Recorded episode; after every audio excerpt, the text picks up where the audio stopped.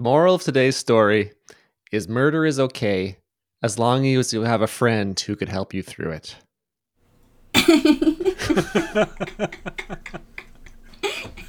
How's that? I thought that was good. John doesn't like it. John it. does not like it.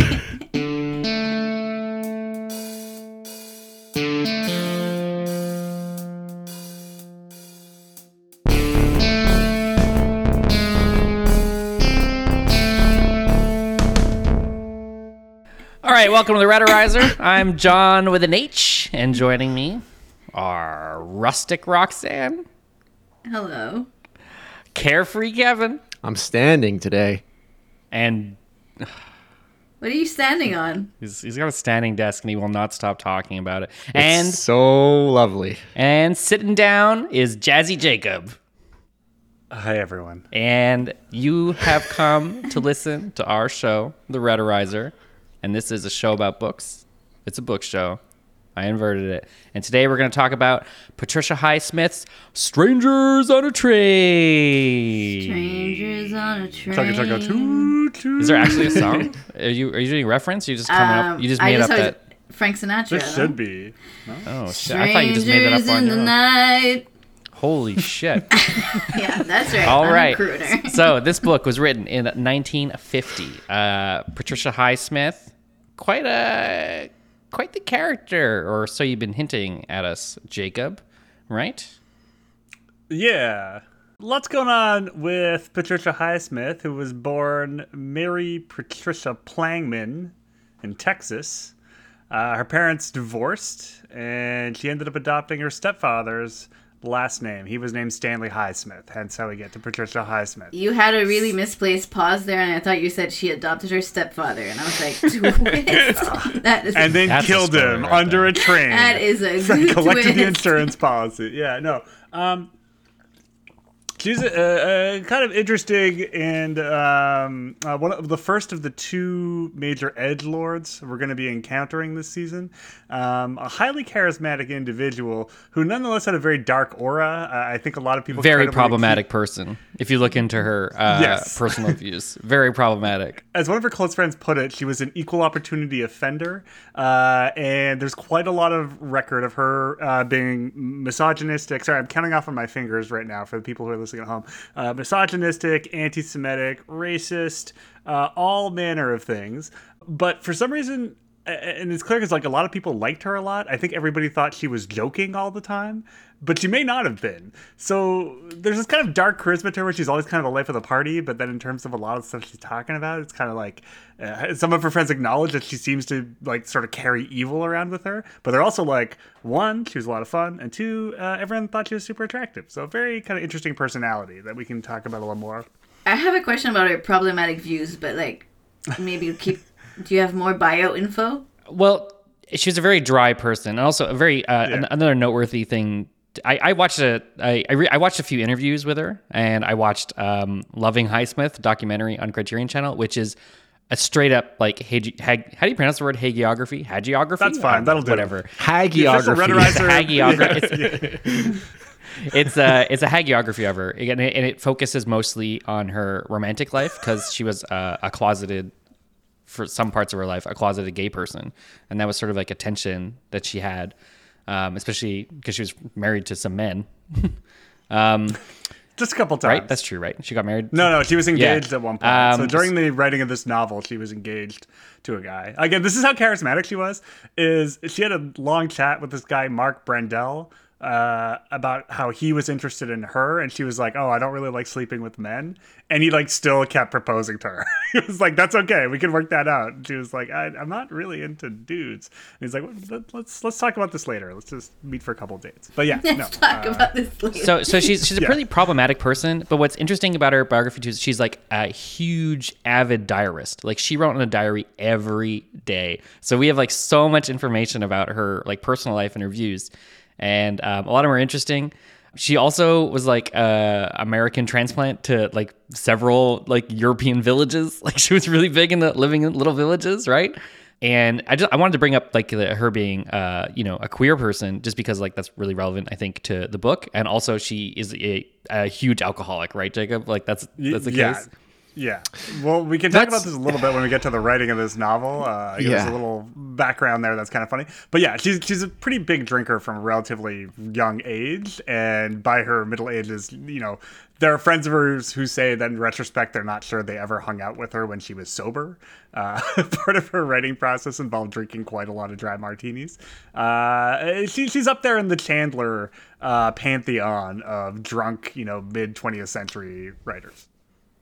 I have a question about her problematic views because I watched Loving Highsmith too, and that's the Yeah. only thing.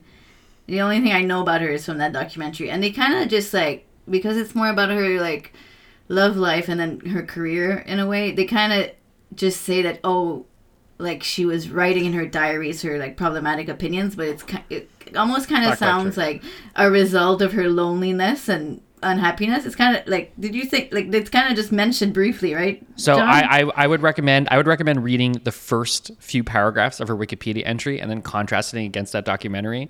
And it's they that documentary which it was I would say pretty average. Like it's just like a lot of like twangy guitars and like uh like this slow motion part where you got watch a guy on a rodeo and then like a scene where you watch like an old German woman like watch a drag singer and it's like really like in slow motion and stuff. Like it's really trying to strike like an emotional chord in a way Well, that I liked it, but like I didn't Yeah. know anything about her before, so I was like, oh, maybe you know, like you come out liking her. it really to me. focuses on one part of her life. Yeah. Like um Yeah, and it's not Like- and like her relations with women are pretty complicated. Um, sorry, go ahead, Kevin. Pause. Can Roxanne, can you move your mic more in front of your mouth? You're really getting a little echoey. Is this better? Yes, you still sound a little. Is it the right way?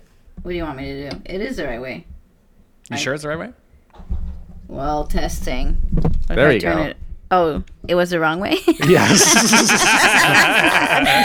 Got her, got her. Yes. I was just seeing if Kevin was paying attention. now back to the directionizer. so just a little bit of context um, about Pat- Patricia Highsmith, and particularly her. The there's accusations of misogyny that dog her as well. Um, and she was someone who, at a relatively young age, uh, felt that she was a boy that had been born in a girl's body. Uh, and some more context that's important here is on top of her, you know, sort of realizing that she was a lesbian. This is in like the 30s and 40s in the United States, and she starts going to sort of Freudian analysis. And at that time, in the American version of Freudian analysis, if you were homosexual, the idea was that this was a kind of like pathology that could be cured through like talking to someone. So they're like, okay, so you think you're gay or lesbian, we're gonna talk you out of this eventually, and then you're gonna go have like a happily married normie life in the suburbs. So this is kind of like the sort of medical part of the medical treatment around this. In addition, this book comes out a few years after World War II. Uh, the United States is in the grips of another Red Scare, and a kind of under-discussed corollary of that Red Scare. Wasn't just about chasing anyone with left-leaning views out of the public service, but there was also a fear that homosexuals were easily bribed by Soviet agents. Um, and so there were lots of campaigns also to chase anyone who was like gay out of public life uh, for all kinds of reasons. And so uh, she's grappling with all this, but also someone who wants to write about it. So like the next book that comes out is a book that she released under a pseudonym. Um, she released as a, I think her name was released under the name of Claire Morgan. Uh, and this book sold like gangbusters. I think it sold a million copies in 1951. And it's noteworthy for being apparently the first story uh, uh, featuring lesbians that has a happy ending. Yeah, so that's part of the success of it is that uh, prior to this book, which was recently adapted into a movie called Carol, um, there are only three possible endings to these kind of like softcore. Yeah, yeah, yeah. Cate Blanchett. There, there are only three kinds of endings to these kinds of like lesbian softcore novels that used to be released at the time, uh, which is that either they had to like remake, like you know, patch things up with their husband, you know, go back to being straight under the theory of the time. They would be committed to a mental asylum, or they would have to die a horrible death. Oh, so that's the the, fact that Cain. she That's the Cain ending. That's You- right, You, the do you do wrong and you get punished. That's right. And so she, she wrote a book uh, about a uh, sort of lesbian romance that doesn't end in any of those. And it's actually like, you know, they decide to get married together. Um, so there's a lot of complicated things going on in terms of how she sort of relates to some of these features of her own personality. But to go back to the problematic thing, just very quickly here, uh, there's an, I think a review. Wait, wait. One thing. One thing you mentioned about Yep. the Red Scare uh, is that maybe one reason why she fled over to Europe because she she really I don't loved think so. is okay because she found a lot of success in Europe too. She loved to live there, right? And like She just liked the thing we joie de vivre.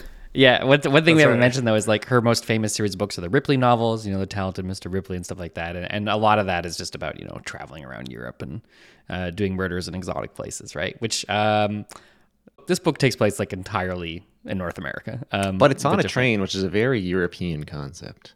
Like Like this Yeah, would be strangers in a Trains car. famously Really, if it was in like in the Midwest, should be totally be strangers in a car on a bus. Strangers on a Greyhound.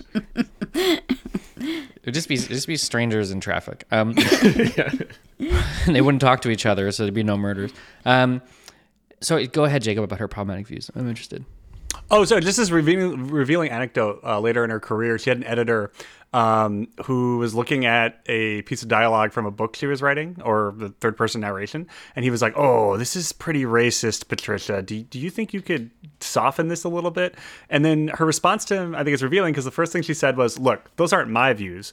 Those are the characters' views, which is a fair enough kind of like literary argument, and, and the views were had to do with black people and Puerto Ricans. But then she followed it up by saying, "Here are my views about blacks and Puerto Ricans, which were super racist." So it's like it's kind of this. That's why I think like edge lord is kind of what occurs to me with her, where she kind of mm. seems to be joking sometimes, and people get taken in by that, and then later they're like, "Oh no, wait, maybe she actually meant those things." Um, but she has a lot of contradictory views because she's also progressive. Yeah, the doc- the documentary kind of argues that like she wasn't racist for most of her life, but like the reason why she was racist at the end was because she went back to being like her racist grandmother or something. You- Yeah. Speaking of her that's- grandmother, just one more thing before we start talking about the book that I just think is interesting is that she had a really sort of complicated and long-standing relationship with her own mother, right? Where her mother uh, told her once that she tried to uh, drink a bunch of turpentine to abort Patricia Highsmith, but it like it didn't take, which is a pretty awful thing to hear from your own mother. But apparently, uh, Patricia Highsmith, even though she had like a difficult relationship with her mother and like got herself disinherited, she was still like kind of devoted to her. Strangely, that's what the documentary sort of mentions in Loving Highsmith. I don't know if that's really the case, Jake, when you're reading, but um, I just think it's interesting when Similar. we relate it to this novel, Strangers on a Train, which has tons of mommy issues in it. I mean, Yes. beyond that though, like everything you're saying about Patricia Highsmith sounds a little bit like Charles Bruno. Very charismatic person. Um, Yes. Heavy drinker. Um, Yes. Little problematic. Got a dark side. Yeah. Uh, Oh my god, mother. the the drinking in this novel. You know, you know, probably like, you know, when, you know, when, you know when you get sick on a certain kind of alcohol, and then like when you smell it, you get a little sick after like smelling or something. You know, some people it's tequila, some people it's whiskey. This this novel like made me so nauseous. Like all the drinking in it was just like, Yeah. oh my god, like I have like a like a.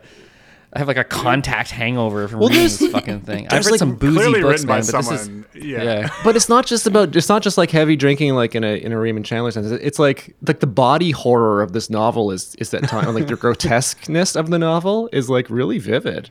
yeah, you can tell she she knows what she's talking about. It's like it's like when you see an actor act like acting drunk in a movie, and you can tell when they've never been drunk in their life or mm-hmm. they have. You know. Yeah. What what do you mean by the body horror though, Jacob? And also Roxanne, I said body horror. I love that.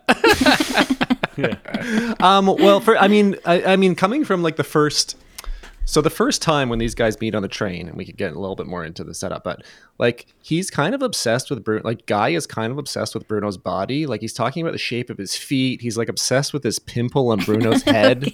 You know, there's Straight like into this some- center. It's right. Okay, yeah. yeah, So there's like something slightly grotesque about it. And then like later on in the scene, as Bruno is just like his alcoholism's getting worse and worse. There's that one scene where like he he just like his muscles start to freeze up, and he Yeah, gets he like like his up. face starts like peeling back, like his lips start peeling back, and he seizes up. I don't know. I I found something so kind of uh, there's something so vivid about the way all that stuff was written, and it, it- An incredibly sweaty book. yeah, Yeah, and well, al- the- also also Bruno also re- reminded me of my, my early twenties because he's passing out all over the place. People have to carry him around. He's very inconvenient. And I'm like, yeah, I know what that's like. and then you wake up the next day and you know what you do? You pretend nothing happened. No, John, you were you, that's not that's not accurate because you were always like, whatever happens, I'm getting home. That was your whole thing. You were like, I'm getting in a taxi, whatever. I'm gonna spend a hundred dollars to take a taxi home. Or hundred dollars of our money that one time where he was like, "Don't worry, guys, I'm good for it," and reached into his pocket and threw a bunch of receipts at us, and then fell out of the cab. Yeah. you convinced me and Kevin to take a cab across town in the middle of the night, and you were like, "Don't worry, don't worry, I'll pay my share." And then when you got out, you just handed me like a wad of receipts. I told you I was good for it. All right, so uh, Roxanne, why don't you tell? Why don't you start off start off telling us about this this this novel? Let's get into the Oh, plot. wait, all right, let's get it. Sorry, Yeah. can I just Oh. do one last background thing? That's Wait, kind wait, wait. What, what are you asking? What are you asking? Just want to do one last background on the writing of this novel. So this is her first novel. Um, I don't know. We'll discuss it. Kevin, Roxanne, do we want to do one last background? I vote yes. All right, let's do it. Roxanne. Sure. Sure. All right, all right, Okay, it's it's allowed. It's been it's been allowed by the All right. council. So very quickly, the background to this novel is that this is her first novel. Uh, at the time, she's working for a comic book company, and she has to come up with two plot ideas every day, and she's been doing this for years. And she sweet talks her way into a writing retreat called Yaddo. Uh, after sweet talking Truman Capote at a party and getting him to put in a good word for her in exchange for subletting her apartment to him. And she goes to Yaddo, which sounds honestly like The Haunting of Hill House by Shirley Jackson, except everybody there is like a burgeoning author, uh, and they're in this like creepy Victorian mansion estate in like excuse upstate excuse New me. York. Why, why does it call Yaddo? Uh, because this was an estate owned by a rich family whose kids kept dying, and one of the surviving kids was like, "Okay, we want to dedicate this estate to like the arts. What should we call it?" And then the kid just made up this word Yaddo that they really liked, and then I think that kid died too. Um, Wow. I mean, he wasn't doing himself any favors. Get to the up with a happy name like ending. Get to Yeah. the happy ending. A- anyway, so she's at this writer's retreat, and in, in her class of writer's retreat, there was one very quiet woman uh, who turned out to be Flannery O'Connor, who didn't really mix with the rest of the people who were boozing hard. And then the person across the hallway from her who said that uh, until the period of my visit, the uh, I was drunk every day, and that person across the hallway from her was Chester Himes, none other than uh, the great black crime writer himself. So Flannery at- O'Connor, Chester Himes, Patricia Highsmith, and Truman Capote are at the same place. Walk into Well, a bar. Tr- Yeah, no, almost. Truman Capote had graduated, had done this a couple of years earlier. He was already famous at this point. But in her particular class, her and Flannery O'Connor and Chester Himes were all there. Chester Himes and her would have been drinking. Flannery O'Connor, not so much.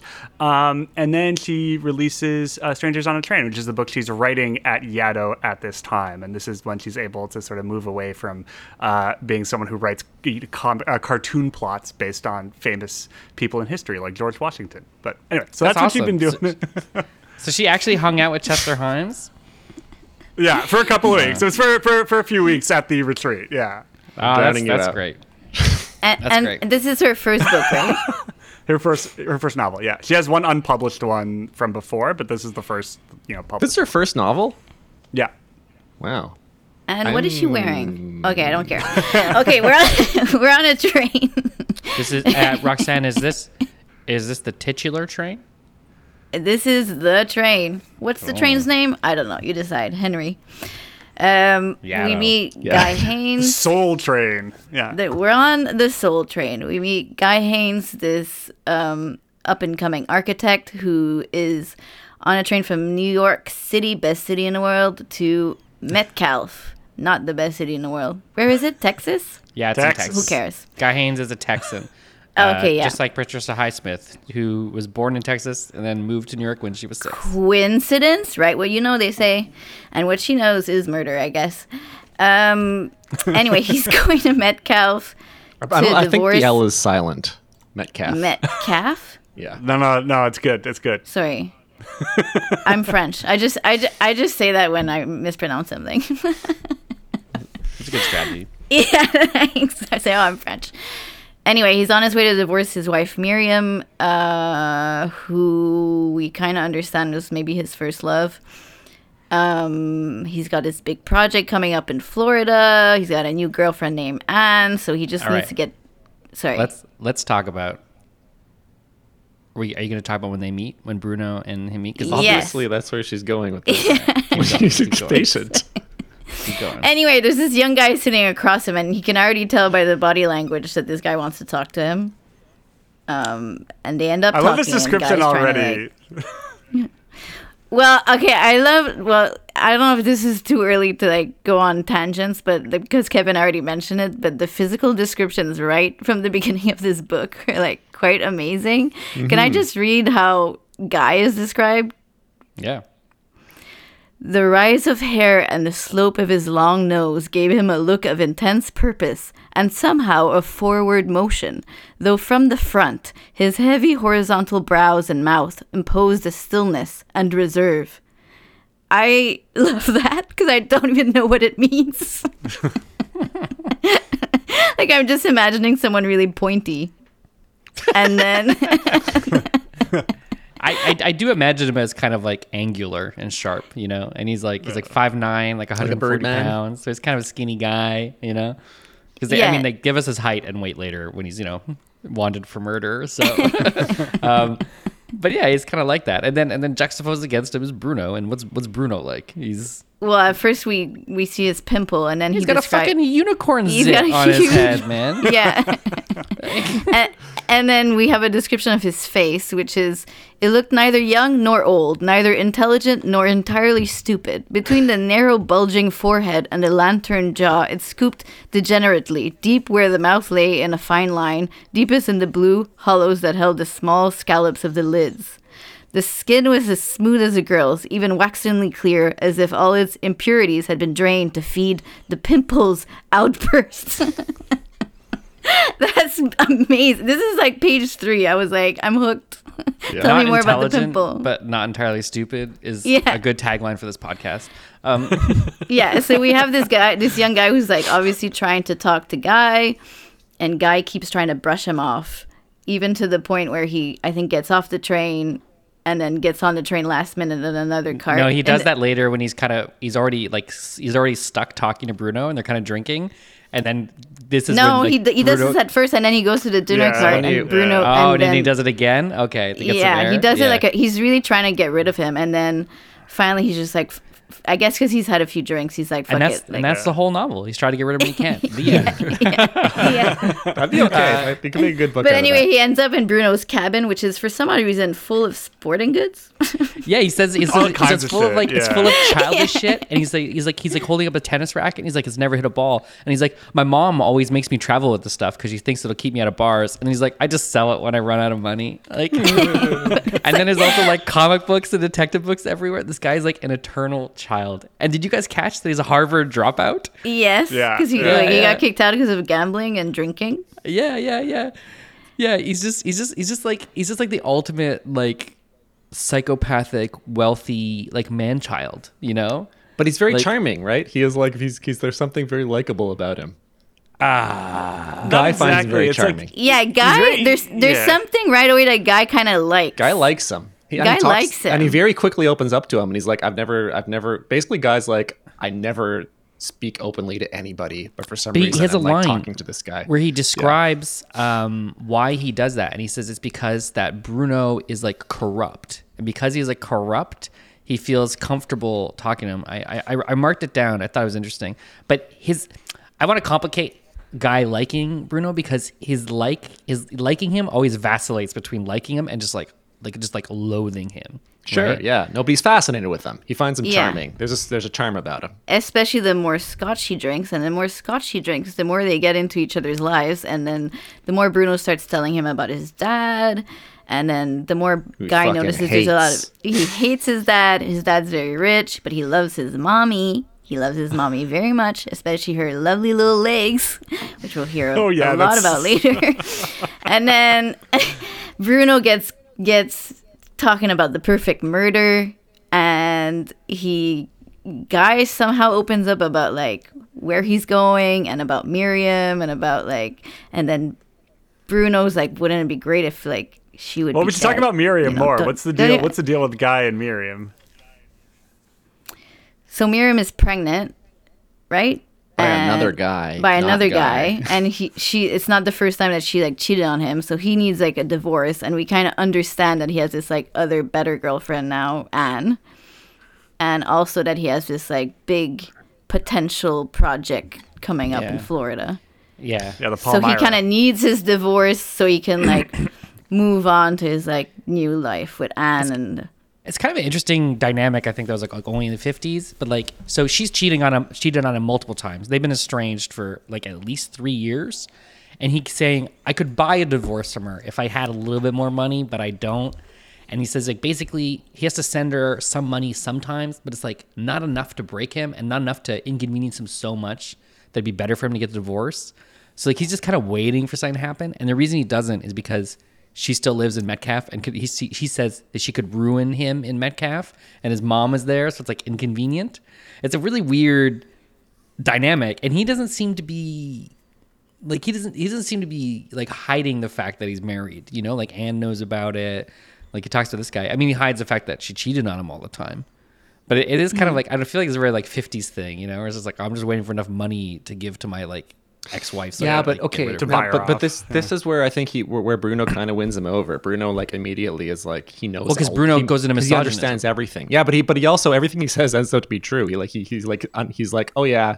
She, she, you know, she was cheating on you, wasn't she? You know, and this happened, and this happened, and she's like, yeah, yeah. And I think he's kind of like he wins him over because he's just like this guy's a total oversharer, but he's also kind of cuts through the bullshit. Yeah, he's I like women cuts like her bullshit. attract men like garb like I mean, garbage, garbage and flies, flies, or something. Yeah, Yeah, yeah, yeah, yeah. He says that. I, I think I think it's because Bruno is is reductive. Like Bruno, kind of like he's kind of like he's kind of like um he like lives in like in a world of fiction. Like he reads all his detective books. He has like he doesn't know real problems. Like his real problem is just running out of his allowance. The reason he wants to kill his dad is because his dad won't give him his inheritance like early. You know, and Well, he- like yeah. like like Bruno deals in like a lot of absolutes, right? He's like, there's Absolutely, two kinds yeah. of women. There's like, there's like my mother, and then there's whores, and everyone is a whore, and like, and then and then it speaks to guy at the time because he's like frustrated with you know his wife, and it's kind of like with those kind of like guys like that. There's a kind of like attractive simplicity to them, you know, because they can make these big blanket statements to things. Like I think that's what's kind of like attractive about Bruno. Yeah, but I also about. think that there's a part of guy that agrees with it, but he maybe been pretending not to. Like he's like just pretending to live this polished life, right? I mean, yeah, I mean, there's something about Bruno. Uh, Uh, I think he just, I, I think he's he, he, he's he's amusing. Let's put it that way. I think Guy is amused by him. yeah. Anyway, they drink a shit ton, and then Bruno ends up proposing the perfect murder, which would be that Bruno will ki- kill Miriam, and Guy will have an alibi and not be there, so they'll never suspect him. And then Guy will kill Bruno's dad, and they'll never suspect Bruno because Bruno will have been I don't know where, and they'll never talk to each other again. So no one will ever like associate them with each other. And I don't know. I don't know how the conversation ends. I think they, they're just drunk, and then guy gets off the train first thing, right? And then he's like, "That's just a drunk guy I met. I'll never see him again." Yeah, but Guy The made a big mistake. He left his Plato book there. Yeah, he left his Plato book. That's true. So, um, just guy, casually reading Plato on the train to Texas to get a divorce. Just you know, as you do.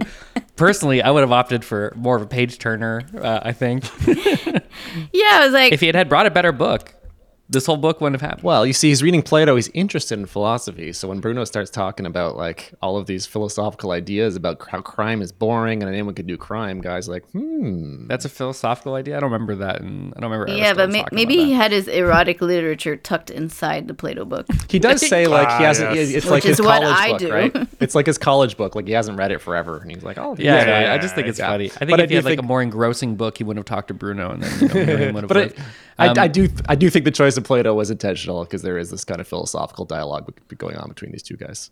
Sure, Mm. whatever. Sure, sure. No, it's meaningless. Never mind. He just, they just, he just throws an arbitrary book. anyway, so when he gets Yeah. to Metcalf, uh, kind of what what guy was scared of happens, and like Miriam doesn't want to divorce him right away because the guy who knocked her up doesn't want to marry her right away, and then she kind of ends up hearing about the big Florida project and says like, "Oh, why don't I come with you while I wait for this guy to want to marry me, and then we can get divorced?" So she becomes an obstacle to his perfect life, right? She's just the worst, isn't she? Yeah, he's afraid she she's is gonna just, him. just Yeah, but we also kind of understand that he still like loves her or wants her in some weird way. Like the way she's Sorta. described, it's like he's under her like this- power and he's kind of like a habit like he's got a lot of nostalgia like they go to meet at the high school where he started like dating her and Mm-hmm. he's, he's like he's kind of nostalgic about it but I, I see what you're saying there's kind of like there, she has a power over him you know what i mean he can't like really rid himself of her and like Can I- he gives up the job as soon as she offers to come he's like all right i lose fuck it Yeah, but not for her. He gives it up because he's afraid she's going to show up and ruin his reputation. yeah yeah but i Yeah. mean she's he Yeah. can't stop her is what i mean Yeah. You, Yeah, you would think, you appearances would are think really you would be able to tell. you think you'd be able to tell your pregnant wife pregnant with another man's child, you know, no, I don't think you should come with me, but he can't do that, you know? Like he cannot do that. He's a man of uh, reputation. He's got a He's got a He's he's promising young architect. He's got to make his way in high society and be respectful. Yeah, so he already. Can't have his ex-wife with running around with. Um, so so once he like else's hears this from her, he's kind of like, okay, well, I have to abandon my dreams. He says he's like gonna say no to the. What is the job? It's like he's gonna it's gonna be like a uh, country It's like a club. it's a golf club. country yeah, call club? it country Yeah. club golf club. Yeah. yeah some fancy golf club. Anyway, he's Mar a right- Lago. It's Mar a Lago. Yeah, right, it's it's Mar-a-Lago. he writes the letter Mar-a-Lago. saying he writes the letter saying that he's not going to take the job. He's like, I'll just go. His girlfriend Anne, who's like, we understand her to be rich, right?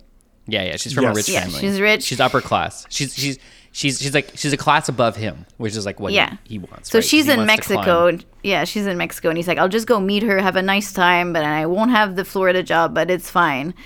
And I think it's when he's in Mexico that he starts getting letters or calls from Bruno. Is that when Bruno starts So- writing to his mom in Metcalf, right? This is the I best think, I thing. think, I think he calls. Yeah. Bruno's like, it's per- it's the perfect crime. No one will ever know we're ever connected to each other. And then, like, as soon as they part, Bruno starts like sending him letters and making phone calls to him. Yeah, he starts Um, like yeah. he start, he sa- he sends a Just let letter me about know the about that book. thing. That's the first letter.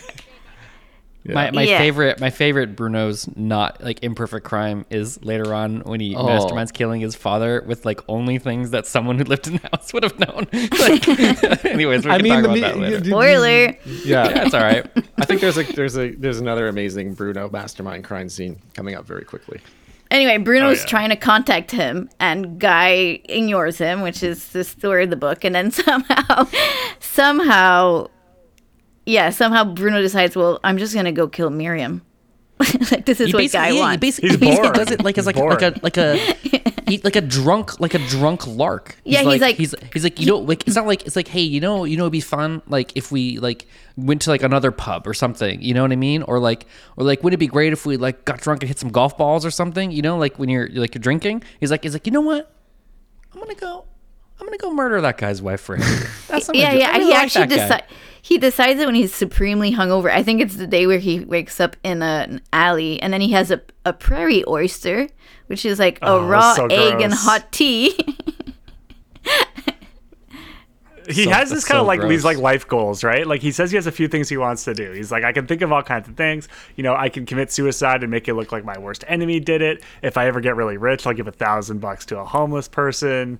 You know, he, like, he has all these like, and he's like, he wants to commit a murder as well. as the other thing he wants to do before he dies. And he's also has this history of like he drove blindfolded, like a convertible at a high speed it twice. at one point. Yeah. He talks about it on the train, and then later on it comes out, and he like immediately Yeah. crashed. yeah, I mean, you find out later that he's like obsessed with plotting murders, right? You find out from Yeah. like a, a family friend that this is. he's like, also about obsessed with his. Yeah. I, I mean, the other thing about the, the deciding to go kill Miriam, though, I think there's two there's two interesting things to it. One is this like his total obsession with Guy, and I think it comes back to what John was saying, how everything is very black and white with him, where he's like, his mom and Guy are good people, and like anything they do is good, and it's almost like th- there's this sign of toying throughout the novel is like is bruno in love with guy or not? There's kind Yeah. of like a faint eroticism. They never really go all the way and there, there's like a lot of hints that bruno bruno is kind of like at one point he's excited and he wants girls but then he says later he's like not interested in sex. So there's yeah. And he never there's no there's no overt sexuality but there is this kind of love. Like he's he's like he is obsessed with this guy. He has Oh, like well- infatuated well- with guy in a sense right um I mean, after he the other commits the thing- murder, he immediately goes looking for a prostitute because he's Yeah. like, like, Yeah. Yeah. But then later on, he says like he's not interested. He doesn't. He finds sex boring or something like yeah, that. Yeah, but I, I, I- I, I think the the the fixation with Guy is definitely a romantic one. yeah. Like, I, I, think, agree. think it's pretty pretty clear. Um, Do we think it's because Guy has legs that are as hot as Bruno's mom's? yes. Bruno's mom, absolutely. who is a former for, dancer, For context, there's for context, there's a description of Bruno's mom's legs, and he's just like, Oh, he's just so proud of his mom's legs. Jacob, Jacob, Jacob. yeah, uh huh. It's me. It's me, John. Like Jacob, I got a problem. John with an H. It's that- me. I got a problem. I'm stuck on this like you're train. in a hurry. Yeah, I'm stuck on this train. Uh, I just I just went off to the bathroom. This guy's here. He's buying me steaks, steaks and applesauce, and Oh, that sounds nice. he will not Yeah, it is nice. But he won't stop talking about murder, Jacob. He won't stop talking Oh. about murder. Whose? Yours? It, no, no, no, Jacob. It's your murder. It's your murder. I was talking Oh. about you. This guy's a good. Anyways, anyways, I don't like want that to at run. all. I don't want to run run into this problem again. And the main problem was because I got on this train. I didn't bring anything to do. I didn't bring a book with me. Stranger on this train just started chatting me up. Jacob, I, I spent a little time in Ottawa, but then I got another long train ride. I, I need to get some books. I need some books bad. I'm I'm hurting for some books, Jacob. Where can I get some books in the city of Ottawa? Well, you could try Perfect Books Booksellers. They're on the intersection of Elgin and Somerset in downtown Ottawa. You can find something really enthralling, really engrossing. You got everything from your Colleen Hoovers to your Margaret Atwoods. Oh, I can't wait. Uh, and Jacob, please uh, avoid any public places, especially carnivals, for the next few months. You may want to lay a little low. All right, I, I gotta go. I gotta go. I gotta go. Oh, I was looking forward to the Carp Fair, but what? What, John? Let's talk about this murder of Miriam. So so Bruno like this was probably the greatest murder. he he had a This is the probably the easiest- greatest murder scene This I've gonna ever be. read. This is the man who's easy planning the perfect murder. Oh, that's so good. Goes ahead with absolutely no plan. Yeah, so Bruno, all Bruno works. has, all Bruno it has is her name, right? So he he gets He to has her Metcalf. name and and some details about her, you know? he, yeah, and, and like her He physical. knows she's some- redheaded. Yeah. Yeah, he, He knows that she's, she's a redhead. redheaded and plump, and he knows her name, and he finds three matching names in the in the phone book, and just happens to get it on the first try. Uh huh. And then he follows her in a taxi, and she's with like another woman and two other guys or something. Yeah. And he follows her to an amusement park, and then follows her around to a, a merry-go-round. And this is just like this amazing description of this like pure moment. Like he has this like euphoric moment on the merry-go-round, where he's like. I wish everyone had a drink, and he's like yelling things like "yuck, yuck," and he's like exclaiming. What's so funny because he's, he's he's tailing them, but he's getting drunker and drunker because he has like a flask, and he, I think he gets booze too, and he's having such a good time. He's having the time of his life, like tailing he's- like traffic, traffic, and so he's on the merry-go-round. He's screaming. He's like answering them as they're talking. Like it's just like this. Like also- there's nothing subtle about this But guy. I don't know. he's, also- he's not just drunk. I think he's having like a manic oh, episode yeah. or something. Oh, He's having fun. He's, he's drunk and having a great time. He's or also you would say he's having fun. Yeah, because he's about to commit the murder. Like it's the thing he wants to do, right? Like, yeah, he's like, the whole- in fantasizing the whole about something that he's committing. in the whole train the narration talks about like the like like sort of like idolatry of the wealthy and like how like they have nothing to do and they're bored and Yeah. how that boredom always manifests like in not creation but like in destruction and it's like that's like that's like Bruno. Like he's just like he's not interested in working. He's not interested in doing anything. But he's like about to like destroy someone, and he's like, "This is the fucking best. Like this is such a rush. Like I guy is gonna be so happy when I murder this person. He's like, I can't wait. You know, like he loves it. Like Bruno is terrifying. He's also like so conspicuous in the cab. He's like sitting there like across the street from them. He's like being super suspicious with the cab driver. Like it just Oh, I just, love when he's yelling at the cab driver to go faster, and there's a detail Yeah. about how his voice goes into falsetto. Like this guy would be the most memorable. Oh, I can totally picture it person though, you've right? Encountered, yeah. anyway, he ends up he ends up strangling Miriam in a bush. Like they they row to some kind of like island in the middle of this amusement park, and he strangles her in a bush, and then like rows away, and then immediately goes to a bar and demands a scotch. Just also not subtle, and then takes a taxi and demands a prostitute. So he's like he's left a trail, okay. but it works. He gets away with it. oh, for now, the, yeah. the Metcalf PD, uh, not very astute, I guess. I mean, you know, um, yeah, he gets away with it. Yeah, and then when Guy finds out about it, he's like, I guess I can take that Florida job. Like, I feel like his life bounces back, kind of. oh well, well, actually, well, one of the first thing interesting is, things yeah. is that he finds out. So Guy, fi- before the murder happens, Guy finds out that Miriam has had a miscarriage, and so now he's Right. like, "Cool, I can go to Florida and do the job because she can't hold this other person's baby over me anymore." So the murder doesn't even need to happen. But Bruno doesn't know that because he hasn't actually gotten confirmation from Guy that he wants the murder to happen and has no idea any of this is going on. So he finds out Bruno- and he's already well, decided to take yeah. the job. Guy never wanted her to get murdered. He like was pressed into it by Bruno in like a casual conversation. I mean, Miriam was definitely inconvenient to him, but like Guy is like He was not a murderer at first, you know? Like, Yeah, and let's remember that the original plan was that he would murder Miriam and then he would never hear from him. But like, I think, like, what, a few days later, Bruno sends him like a um, postcard from Metcalf. Yeah, telegram. He's like doing skywriting from an airplane. Like, remember me, Charles Anthony Bruno is like in the sky. Remember when we planned those murders, those gr- horrific murders together? So- I, I, yeah, I, I love that. Just like, just thinking of you. like, it's just like, So Guy no- knows quite early on that it, that it's Bruno. Well, he's in denial for a little bit. I think there's an interesting part where he's like, he's sort of trying to talk himself out of this was clearly Bruno. Like, and, and like, he gets the, like, when his mom tells him, like, oh, Miriam's been murdered. Uh, I think what Guy says to Anne, who's hanging out with at the time, he's like, he's like, oh, well, it's just a report. Like, maybe she wasn't murdered, which is like really crazy. It's like, why would someone make that up? Like, yeah, we found a strangled body. Like, maybe she tripped. I don't know. Maybe she fell off the back of a slow moving train. Like, that's not, you know, anyways, it's very, he has a moment where he's trying to be like, oh, fuck, oh, fuck. I really hope that weirdo I've been on the train didn't actually go through with this. And maybe I could just forget that's what happened. Yeah, but then doesn't he like quickly get a telegram from Bruno that says like Metcalf is Yeah. nice, Something XOXO. like Yeah, I think But- it's but like I it's- think he sends him it's- like the, the the cab, like uh, uh, Oh, the yeah. cabbie's business card or something like that. but it's a Ah. total legitimate thing for Guy to be like, there's no way that that crazy guy man on the train killed him, right? I mean, that's like that's like a legitimate thing to think. Like, like guy, the guy didn't know that he's in a novel, you know? Like, That's true. Just in the back of your mind, like, oh, that was, that was a weird thing. Yeah, your mind What goes. is yeah, yeah. It's it's it's it's interesting this part where guys, where yeah, Bruno starts trying to like befriend him and stuff, and getting him to like come and hang out, and starts kind of threatening. him. Uh, There's like this interesting shift in guys' um, um, psychology. I just I find that the psychology in this in this book is so like the kind of psychological act this aspect of this book is really strong. yes, I Um, agree. And this whole thing where it's like every time it's it's kind of like in Guy's head, like when he's with Anne, like that's goodness, and like when he's with Bruno, it's like darkness, you know. And he's kind of like he, but he kind of he comes to believe that there are these two sides of him that are like in him and fighting at all times, the the good wolf and the bad wolf, one might say. It's like similar to the Expendable Man, right? Where it's like he doesn't want to his troubles to like tarnish his good woman, you know.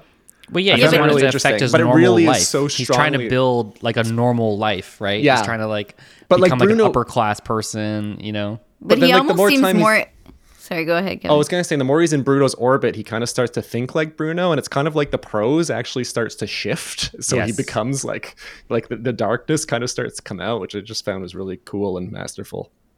But when he's one on one with Bruno, he almost seems like more at ease with Bruno than he does with Anne. Maybe because like we Because they we see- share the secret. He can't doesn't have to hide anything from Bruno. Yeah. Exactly. That's why he's comfortable with Bruno. Because even though he hates Bruno and Bruno's like destroying his life, he's still bound to Bruno because Bruno and him share the secret of first, first the secret of Miriam's murder, which he feels like complicit for, but even talking about it with Bruno on the train, and then like Bruno makes him complicit for, and then Bruno, you know, blackmails him and just like just warps him by harassing him constantly, right? Like, Showing up and fighting with them outside of, Yeah. Miriam- of Anne's So- parents' house. It, it, it, it, it is it is uh, Kevin I do agree like the psychology of the book's really interesting like I found myself getting like more and more anxious like as I'm reading Oh my like, book. god. I'm And, like- shocked that I was shocked when you said this is her first novel because like it's it's so master the, the prose and like everything about it, the characterization, the pacing, everything is so masterfully done. Uh huh. Yeah, it's like the anxiety in the books we've read before, but like times a thousand. I was like, okay, that was like nothing. I talked about it with my therapist I'm like I'm reading this book it's yeah? it's making me like reading my because like I, I'm, in, I'm in therapy for anxiety and shit and I'm like I'm reading this book it's making me Oh. really anxious she's like what's the name of that this like you're, you're gonna love it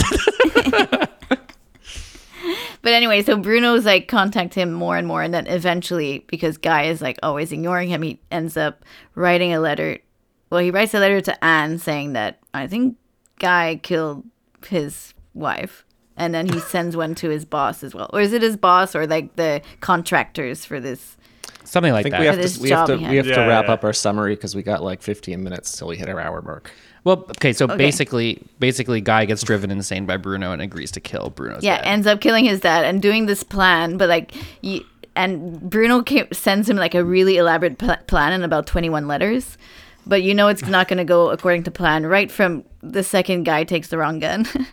so Bruno gave him this like big gun, but he ends up ta- really insisting to take his little pearly gun that matches, I guess, his little like purple gloves that he has. Which he which he keeps in like a purple like Crown Royal bag, like one of those old like soft felt bags, and he's like, "Ah, I really love how beautiful my gun is. I should take this one instead of the one I have no connection with." Of course, Yeah, the so he- Texan guy like already has his own gun, and he's like, Yeah. he's like, yeah, I bought this when I was a teenager. But it's a tiny little. I'm just picturing this tiny little dainty thing with pearls on it. I don't like they're always mentioning how pearly it is. Well, he didn't buy it because he likes guns. He bought it because it was pretty. anyway, he kills Daddy and like kind of fucks up the plan, or like the plan was already fucked And up to begin himself, with like because he falls off a because it- wall. I think. yeah, And he, he also falls punches off a out. wall He, he and, like- punches out the the the butler. Like the butler is Yeah. chasing after him, and he turns and he like he, he like just knocks him right out, and it's like that probably wasn't part of the plan either. Yeah, he leaves a footprint. He leaves some of what he's wearing. Anyway, after that, like everything kind of quickly like goes to shit because one of Bruno's daddy's friends is a detective. Gerard. Um, Gerard Arthur, who really quickly says this is an inside job looking at Bruno.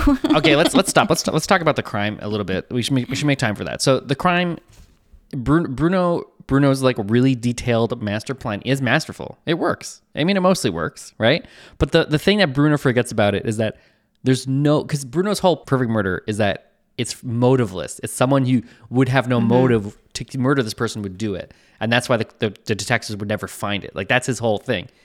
However, when like he's planned it out and like like to the like the T about like every creaky floorboard, like how to get out the window. He even like leaves like a stepladder at one point for like guy to like get over, and it's like it's it's very obviously an inside job. Like there's just like there's no way some like roving psychopath.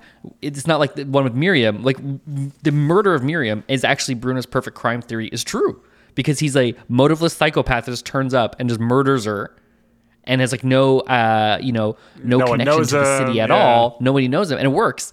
But with this one it's so obviously an inside job that like it's quite easy for gerard to like sort of narrow it down to bruno and bruno's orbit and also after that, Bruno just starts fully showing up to guy like forget the letters and the calls. Yeah. Now he's just like showing up to things. He's showing up to dinner parties. He's introducing himself to friends. Everyone's like, "Who's this guy?" And they just like can't get their story straight of how they know each other. They're like, "Uh, art school," but and then like and, then Bruno shows up at their wedding because Guy marries Anne, even though he knows he shouldn't.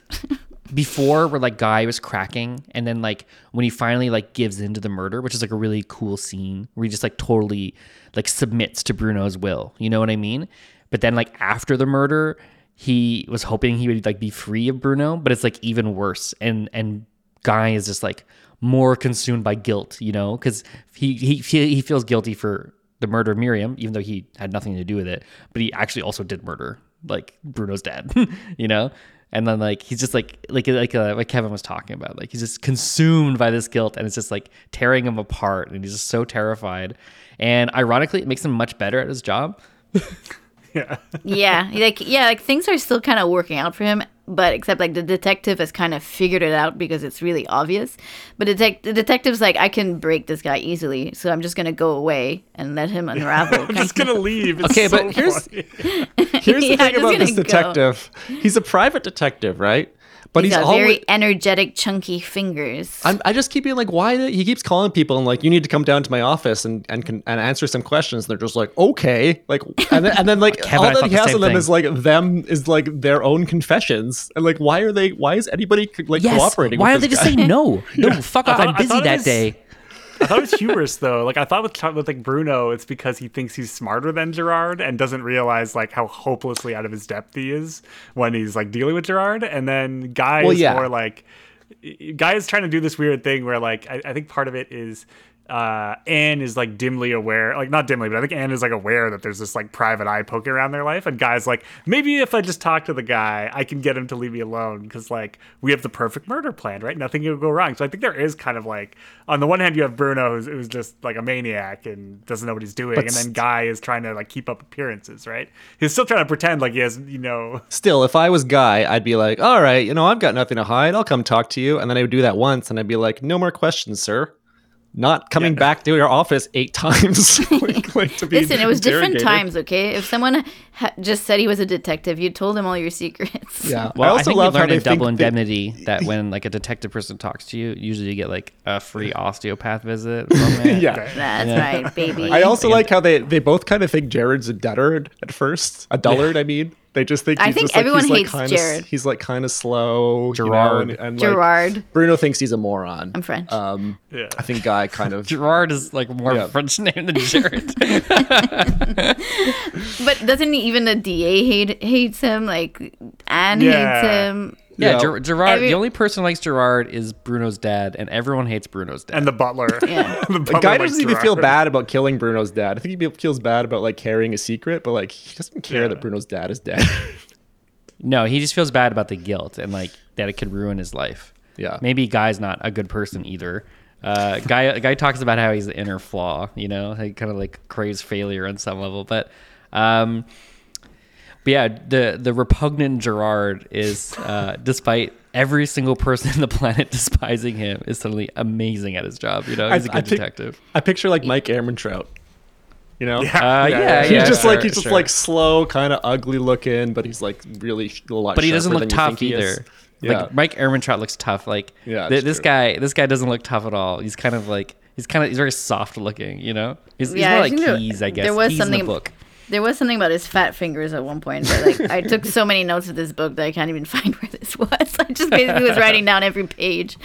But anyway, so he says I'm going on vacation because I've already figured this out, and they're just gonna like ruin themselves anyway, which kind of does happen because like the second the, dec the detective disappears, things kind of look up for a guy. Like he gets this job to build a bridge in Canada, the best country in the world, um, and then but then when but then obviously Bruno shows up with a convertible the same color as the merry-go-round and they all go and they all go on this beautiful cruise with Guy and Anne's friends and like Bruno just I don't know what finally pushes them over the edge but he jumps He's overboard. wa- he's wasted and he falls He's off the wasted. boat. He falls. Yeah. Is that and then what guys, it is? and then suddenly guys like no Bruno and like dives in after him like no, and then suddenly Yeah, yeah, he yeah. feels this Br- deep Bruno's just connection to him, wasted, and, he's then like, my and then brother he falls off. Yeah, he calls him and my he brother. falls off, and then and then yeah, what was Kevin? Oh, I was- saw like more. I thought like maybe he was just like it was like one refusal to like from Guy too many, and he just like couldn't take it, Well, and he jumped at this point in the book, at this, This point in the book, Guy is trying to deny that he knows Bruno again because it's like he, he sort of is like at first he's like, oh yeah, he's my friend, and then later he's like, actually I don't like that guy, and then Bruno's like insinuating himself back into the friendship circle, right? Because I think he's Yeah. taking it personally now that Guy doesn't want to associate with him anymore, uh, and then he gets drunk and topples overboard and drowns. I, I want to back up for a second though. So Jared, he didn't just be like, "Oh, I'm gonna go away." I'll leave." Gerard. Gerard, Gerard, Gerard, Gerard. Yeah, He's French too. Jared from Subway. like I live in Quebec. What do you want? Um, Gerard. He doesn't just go away. He like he- figures out every detail of the of, of both murder plots and he passes it on to the police. And the police are just Yeah. like, mm, I don't know. and then like and then he's like, whatever, I'm done, and he leaves. But I think I think that's kind of a key part of the noir thing, right? It's kind of like like the system doesn't work. And like this this weird private detective, you know, he figures it out. It doesn't matter. Because no one can, no, because people just don't like him. Well, it's also because of the appearances thing, right? Where like the DA, I think when he's talking to Gerard, he says like, "Yeah, okay, uh, Bruno, we get. I can understand Bruno being involved in this scheme, but Guy, like he's he's a nice, he's a he's a good dude. Like, why would we go after Guy? He's married to this like rich family, you know. Like, there's no reason Guy would ever get mixed up in this. And mean, then Gerard's like, he's like a- I met the guy. He's guilty. Like, just wait, just wait. And Gerard is like, li- he's like, listen, listen. They met on a train. They met on a train. They start talking about murder. He left a book. He left a book, and the DA is like, oh my god, get this guy the fuck out of my office. like, like, like you got you like you got your PI like license at like you know like night classes or something. Um, But that's interesting it- because the whole thing from the beginning is Bruno's his whole thing is like anybody could get away with murder. Like that's what's like crime is so boring. But it's like it's not really anybody. It's these two guys who are both like ultra rich and in high society, right? Guy is by the end of the book because he's like a Guggenheim type, like Matt, like Yeah. famous architect. yeah, like an architect mastermind. Yeah, and, and Bruno's a heir to like some Hollywood. He fortune. could have been great. He could have been great, but what did he do instead? After Bruno dies, he decides you know what? I really need to go confess my murder to that guy who knocked up Miriam. This is my fa- this is my, That was this my interesting. second so favorite. That was so interesting. So This is my second favorite scene in the book.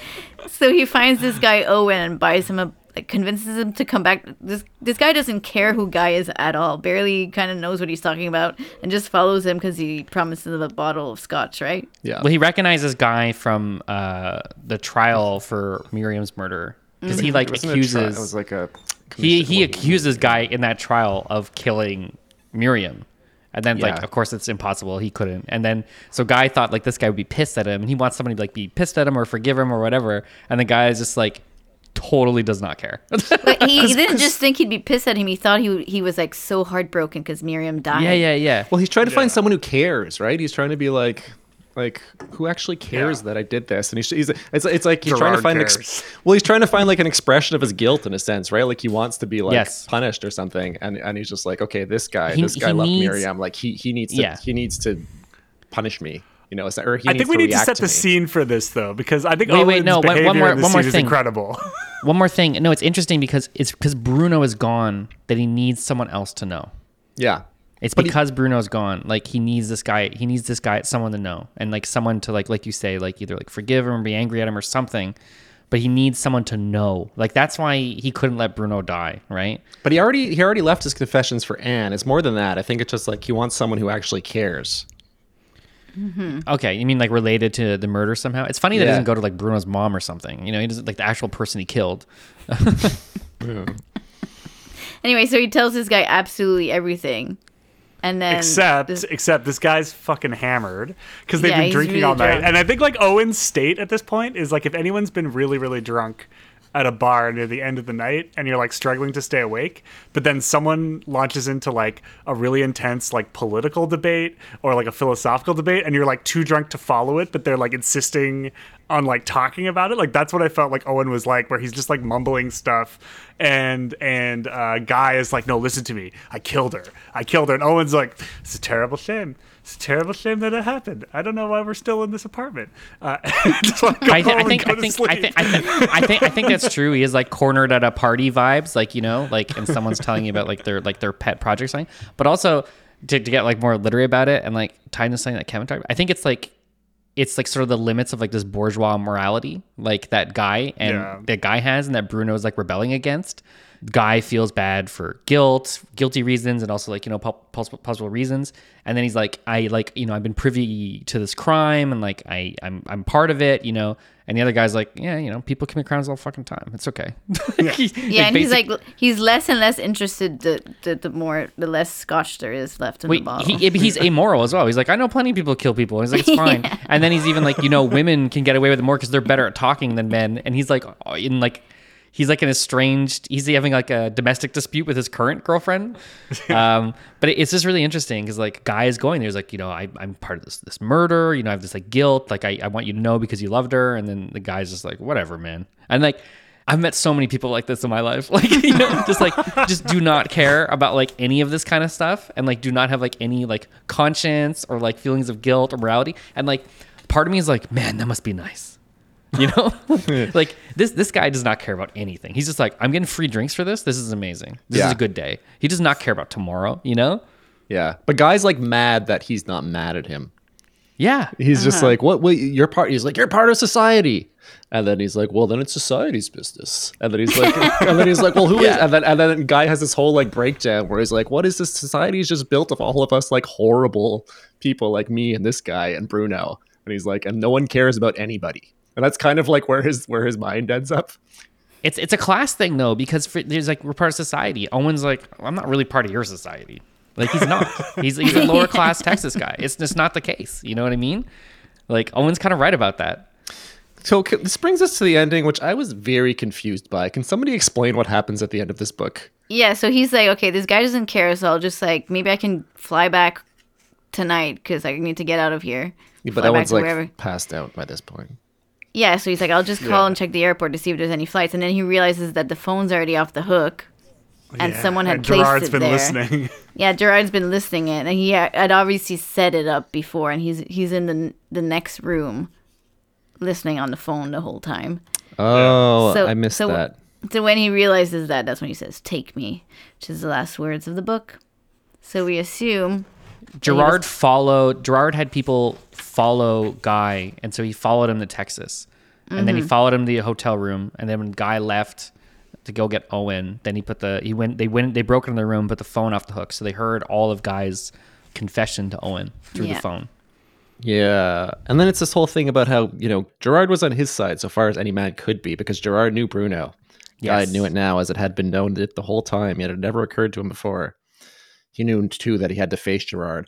I still don't quite get what he's talking about. And then he comes out and he says, Take me, which I guess makes sense. because because stuff the other thing is like the with Bruno being dead, he needs someone to know like what he went through. Because like I was not talking about uh, you know something about Bruno, right? But like um, uh, Bruno is terrifying. The song, by And the Bru- way, and- John, we haven't said anything. The song is called "We Don't Talk About Bruno," which has been completely irrelevant shit, to anything we've said. and you keep My saying it, and I keep thinking it'll connect, and it never does. I, I, I should I should double check before I tried to make that and joke. I I, couldn't just remember got the fucking it. song. I just got Next it. Next episode on the Red Riser, Encanto, the Disney hit.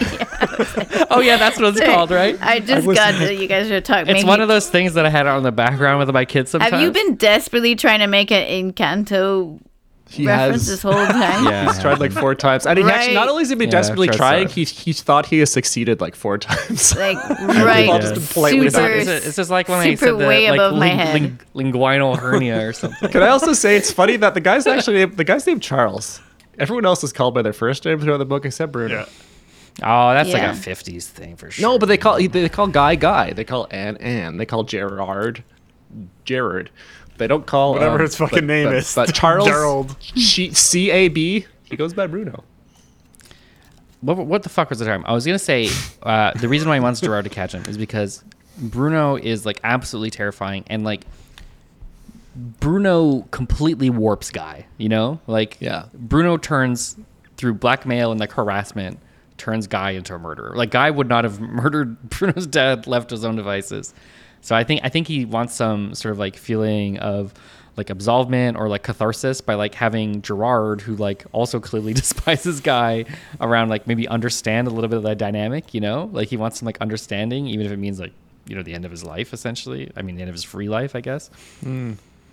Right, Because because it's like when, when comfort there. He Right, wants to like hide anything. Right, yeah, but I don't know if. I believe the complete innocence of Guy. Like, I think there was something there to be warped, and like how easily he was kind of like, swi- like just right from the beginning as well. Like he was kind of like, but also we oh, I'll don't hear know. this guy out. Yeah, yeah. Yeah, like, he's, oh, he's he- very like- self-destructive. Like I think, I think what Bruno taps into is that uh, guy has this very self-destructive tendency. Like the whole thing where he's like, "Oh, Miriam won't give me a divorce and she's pregnant. I'll just give up this job that's going to make my career." And Anne's like, and everyone else is like, "Do you really need to do that?" Except for Bruno, who's like, "We'll kill the bitch. Don't worry about that. You don't have to do anything." But like everybody else doesn't really get like why it's such a big deal uh, that he has to give up this Palmyra thing. And there's this part of him where like he wants to keep up appearances and he's like not really sure how to be truthful about himself in a lot of ways. Um, and I think that's where Bruno kind of gets him, where he's like, "Look, I've gotten out. You don't have to like." You know, deal with this problem anymore, and and and once that happens, though, he realizes it doesn't actually fulfill his desire, which is for this this self destruction, right? Like he ultimately wants to be caught. He ultimately wants to do these kinds of terrible things and like feel know. horrible a lot of the time. He didn't want to do the murder though. Like he really got cornered into it, and I think there is something to the fact that like the whole thing. Well, he doesn't run away from him though. He doesn't like that's the thing. It's like He can't. Like like Bruno won't go, won't leave him alone, though. and he's like threatening I, to I, like th- to I like think, talk I think, to the I think Palmyra Guy can have a darkness into him and a self-destructive streak, but also it's true that Guy would not have killed Bruno's dad if Bruno wasn't there. Yeah. Guy would not have murdered anybody. That there was something dark in Guy that like Bruno took advantage of. Yeah, sure, I could but, buy that. but I have a question but for you the- guys. though. I, I have a question for you guys. I have a question for you. Someone proposes to murder someone close in your life for personal gain. How many times do they have to I'm bring listening. it up to you before before you say, Once. "Hey, don't do it"? Like, because he never like it's proposed to him Bruno like a few buys him- times, buys and him he a meal, never though. tells them not to do it. In the train, Bruno buys him a meal. Are you supposed to say no to like a fucking steak, some applesauce, and some French fries and stuff, man? No, but he writes him later. first. He writes him after the fact, and he's like, "Hey, just say the word, and I'm your man." And then he's like, ah, "I'm just gonna ignore that." like he doesn't he doesn't try very hard to like you know like Yeah, he but doesn't, aren't it's you- either he doesn't take Bruno seriously but there's like something weird there where like you know Yeah. if someone was like I- I'm being serious right now I will kill your wife you know let, let's let's do this let's make this happen you kill my dad and they just keep bringing it up and like some point you would be like actually like I don't think this joke is funny anymore you know like I He feel like didn't most really of us keep bringing it up. Did he contact Guy? He sends him a he few didn't say I was going to think. murder him. And, and And I think he kind it- of is like, remember that crazy idea we had about murdering each other's, you know? Uh, also it's pretty it's pretty members. amazing that Yeah. like Bruno being wasted remembered Miriam's like name perfectly. and, Like the city and stuff. Like I would have been like, what I tell the guy anyways? Like, what does it matter? oh, he You know, remembers like, everything Guy says. Guy's Guy is yeah. perfect. Yeah. yeah, he loves guys. so, I don't so you're know. blaming Guy. You're saying you're saying this is Guy's fault. no, I, just think I'm saying that there's ambiguity well, yeah Jacob is blaming Guy. So let's put Jacob, Jacob always blames guys. Let's let's- so I think there's something interesting about the name Guy.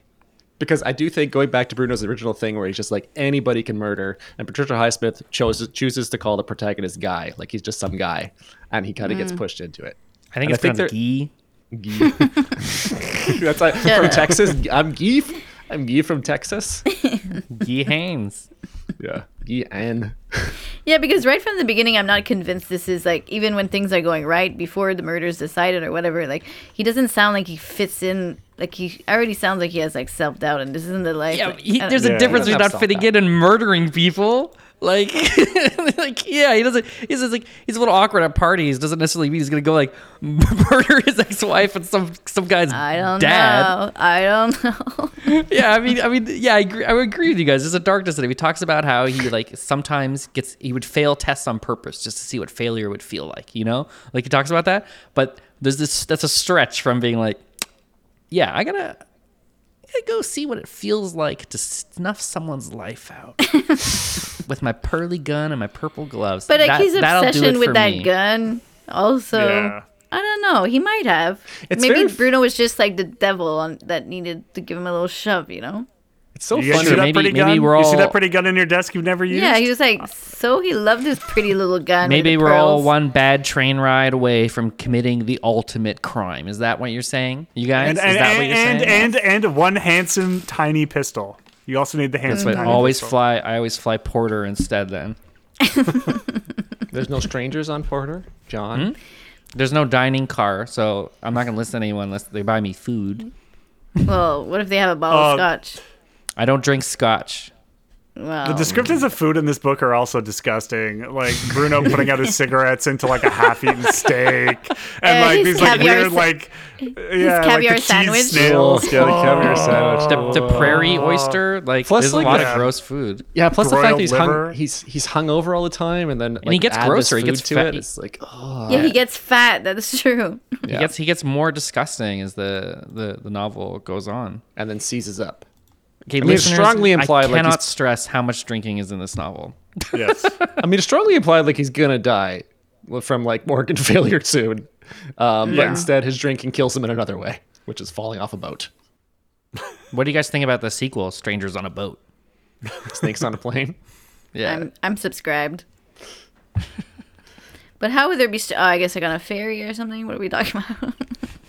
What kind of boat? You, you could adapt this kind of book for any sort of medium of travel. You could have strangers on a horse-drawn carriage. You can have strangers on a boat. You can have strangers on a steamboat. You can have strangers on a plane. You can have strangers in the bathroom. You can do anything. You could do a Christmas one, strangers on a sleigh. Yeah, strangers on a Oh. sleigh. this will be coming out around Christmas too. Yeah. Santa Claus is complaining about Mrs. Claus, and he's like, "She won't give me a divorce." There's some guy, some some rich like so, it's a bit Donald Trump Jr. or something, you know, some fail son like rich guy. He'd be like, "Yeah, I'll fucking murder for you." Gotta murder my dad. All right, let's give our uh, final judgments of this book. I really love this book. It's the kind of book that I'm like, I want to read everything that she's written now, but maybe that's a mistake from what I hear about her. But like, I was really surprised by how much I loved this book. I thought it was like really well written. The character of Bruno is like delectably evil. Um, Bruno kind of reminds me of like a Joker from The Dark Knight. Like this kind of like flamboyantly dressed person who thinks that anyone can be pushed to murder and is kind of like off putting but like funny at the same time. Like I, I don't know what the actual inspiration is for the Joker in either the Nolan film or Frank Miller's version of the Joker or whatever. But it's kind of interesting this kind of like deranged character that is deranging to other people and makes them bad is kind of a fascinating uh, personality that uh, I don't know that I'd seen it quite this way. Yeah, like she's one of these. Also, she's one of these writers that like I've seen her her like I've just heard about her for so long, and I just assumed. I guess I just assumed these like really famous pulpy writers are shit. So I was like, oh wait, this is really great. and I don't know if you guys have read any of her other books, but like I've read uh, Talented Mr. Ripley, and I've heard some things about uh, Edith's Diary. It made it kind of interesting to me. I, I like I liked the Talented Mr. Ripley, but it was kind of uh, I, I thought it was good. Like I enjoyed it, but it was kind of like it wasn't really something I.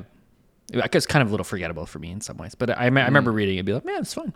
Anyway, maybe there's other things to read, but anyway, I'm really looking forward to watching the adaptation now because, well, it's Hitchcock, so you know you're in good hands. I've never seen it, but I'm curious as to how he took these characters. Have you guys seen it yet, or n- No, but I in the it a Highsmith ago, interview I talked about, she talked about how she really liked that adaptation, and she said Mm-hmm. specifically because Hitchcock changed something from the book, and that made more sense in the movie. She thought. Hmm. So I think that's kind of interesting. I actually, I, I might have, I, I did watch a lot of Hitchcock movies at one point, like 15 years ago. I don't know if I ever saw that one. I did, for some reason, I had it in my mind that like all, the entire action of this book was going to take place on the train. Me too. I thought it was gonna be like Agatha Christie, you know, like Murder on the Orient Express. Maybe that's what I was thinking of. Maybe that's what I was thinking of. I got my wires crossed there. Yeah, and I was like, I was like, well, it starts off on the train. I was like, all right, get ready. It's gonna be, you know, 200 pages on this train. it's gonna And be I a was like, wait, long got- ride, just- baby? it's They got off. They're gonna get back on the train. What's going on? Getting drunk, looking at each other's feet. all right, Kevin, what did you think of this book? That's great.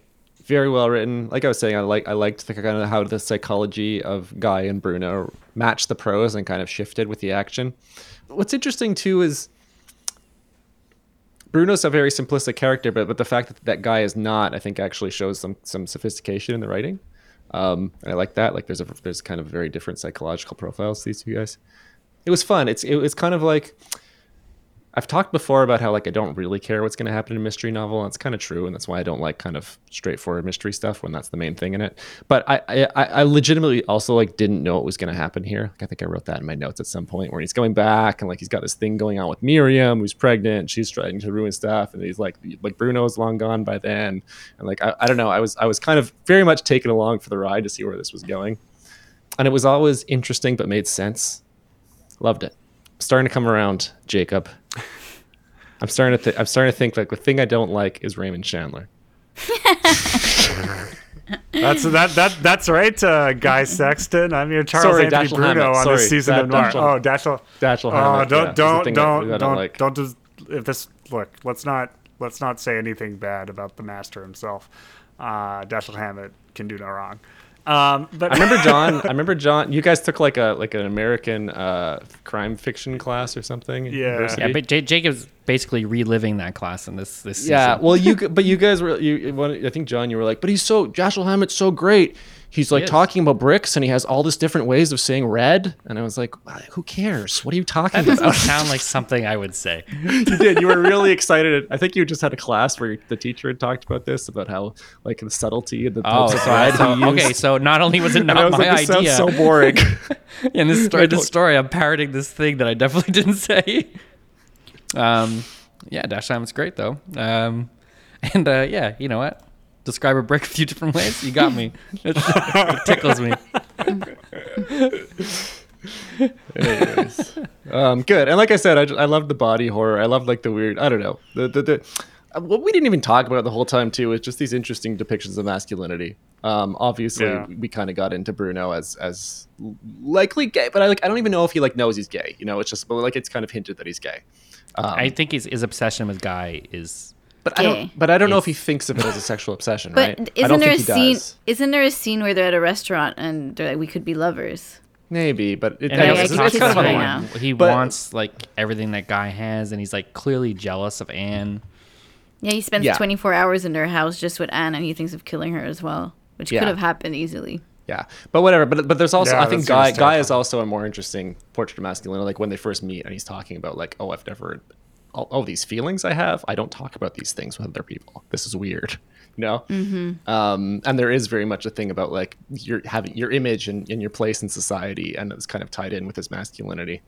Um, Yeah, and not- yeah, not guy, wanting guy to, does like- not to, want like, to feel vulnerable pollute in his- any scenario. He also and then does- Bruno makes him ultra vulnerable, and he just completely collapses. Yeah, and he doesn't want to like pollute Anne in a sense, um, which I think is again kind of this protector, masculine protector and thing kind of thing. you know? Yeah, but he also projects the kind of life onto Anne. You know. Yeah. Like, Yeah, and at the end, Anne is more protecting him because she realizes something is off, right? Mm-hmm. Like Anne is kind of reminded me of um, Ellen? Hamilton in An Expendable Man. I think she's yes, because I- it's like Yeah. it's like I'm like, why are you sticking by him? Why are you marrying him? It's like she knows something is off. He knows Yeah. that she knows, and like she's just like, I was like, surely, probably because she has this image too, and she wants this like up and coming architect to fit into it or something. But like, Well, I think She early in knows the the book, sec- she even says she likes the contrast. Like she's talking about the Mm-hmm. contrast between like you know light and dark and all that stuff. And then she t- says about Guy, and he's like, he almost gets mad. He's like, "What are you talking about? I don't have any contrasts." And she's like, "Okay, okay, my Mm. brooding husband to be." like, lots of foreshadowing in this book. all right, Jacob, did you like this book? Eh, yeah, I liked it a lot. No, it was, it was really good. Um, I Highsmith falls into this weird category where uh, she considered herself genre writing, but she gets really well liked by sort of literary people, and it's a bit like eh, it's a bit weird, you know. But I, I see why because like I've read more recent literary treatments of noir, and I don't think they're very good because they're not very faithful to sort of like the propulsive part of noir, where it's like this exciting, pot boiling kind of suspense thing.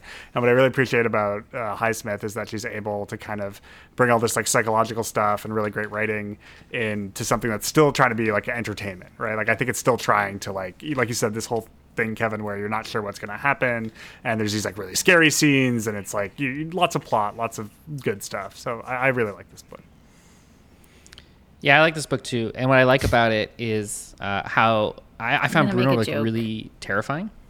Like I found Bruno really scary as a character, and like maybe some people would say it was kind of unbelievable, but it's not unbelievable to me. Like No. Bruno and Owen are like two like they're, they're kind of the same person, except one of them has like money and the other one doesn't.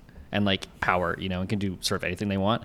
But I found just Bruno's like obsession with Guy almost arbitrarily at first, but then like you know he's really like sort of like monomania when it comes to Guy and, and the fixation on murder and these like these rushes and stuff. Like like Bruno is terrifying. You know, he completely like ruins Guy's life.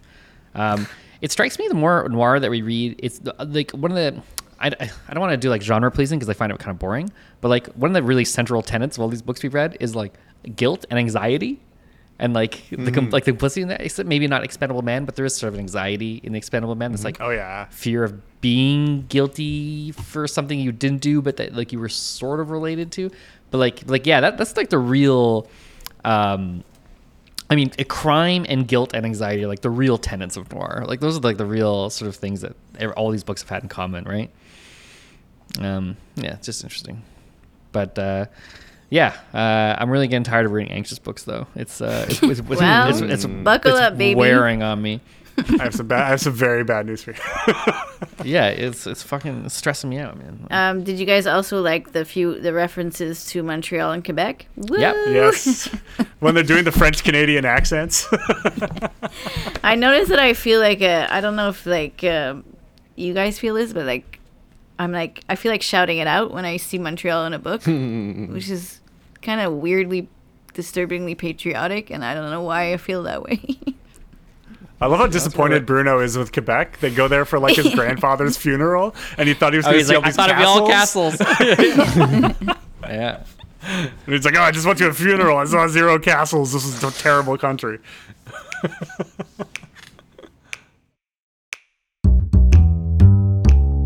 That was the Rederizer, Bye. a show about books. Sometimes a show about movies, but today it was about books. Thank you, Roxanne, and Jacob, and John with an H, and Kevin, Kevin.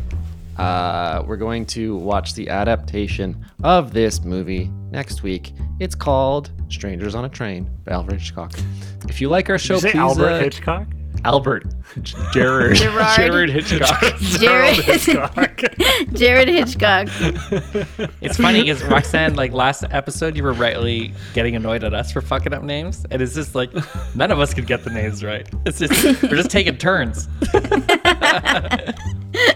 Taking that train down to Metcalf. Yeah. Okay, uh, uh, follow us on Instagram at the Rederizer or on Twitter X at a book show. We'll see you soon, guys and girls.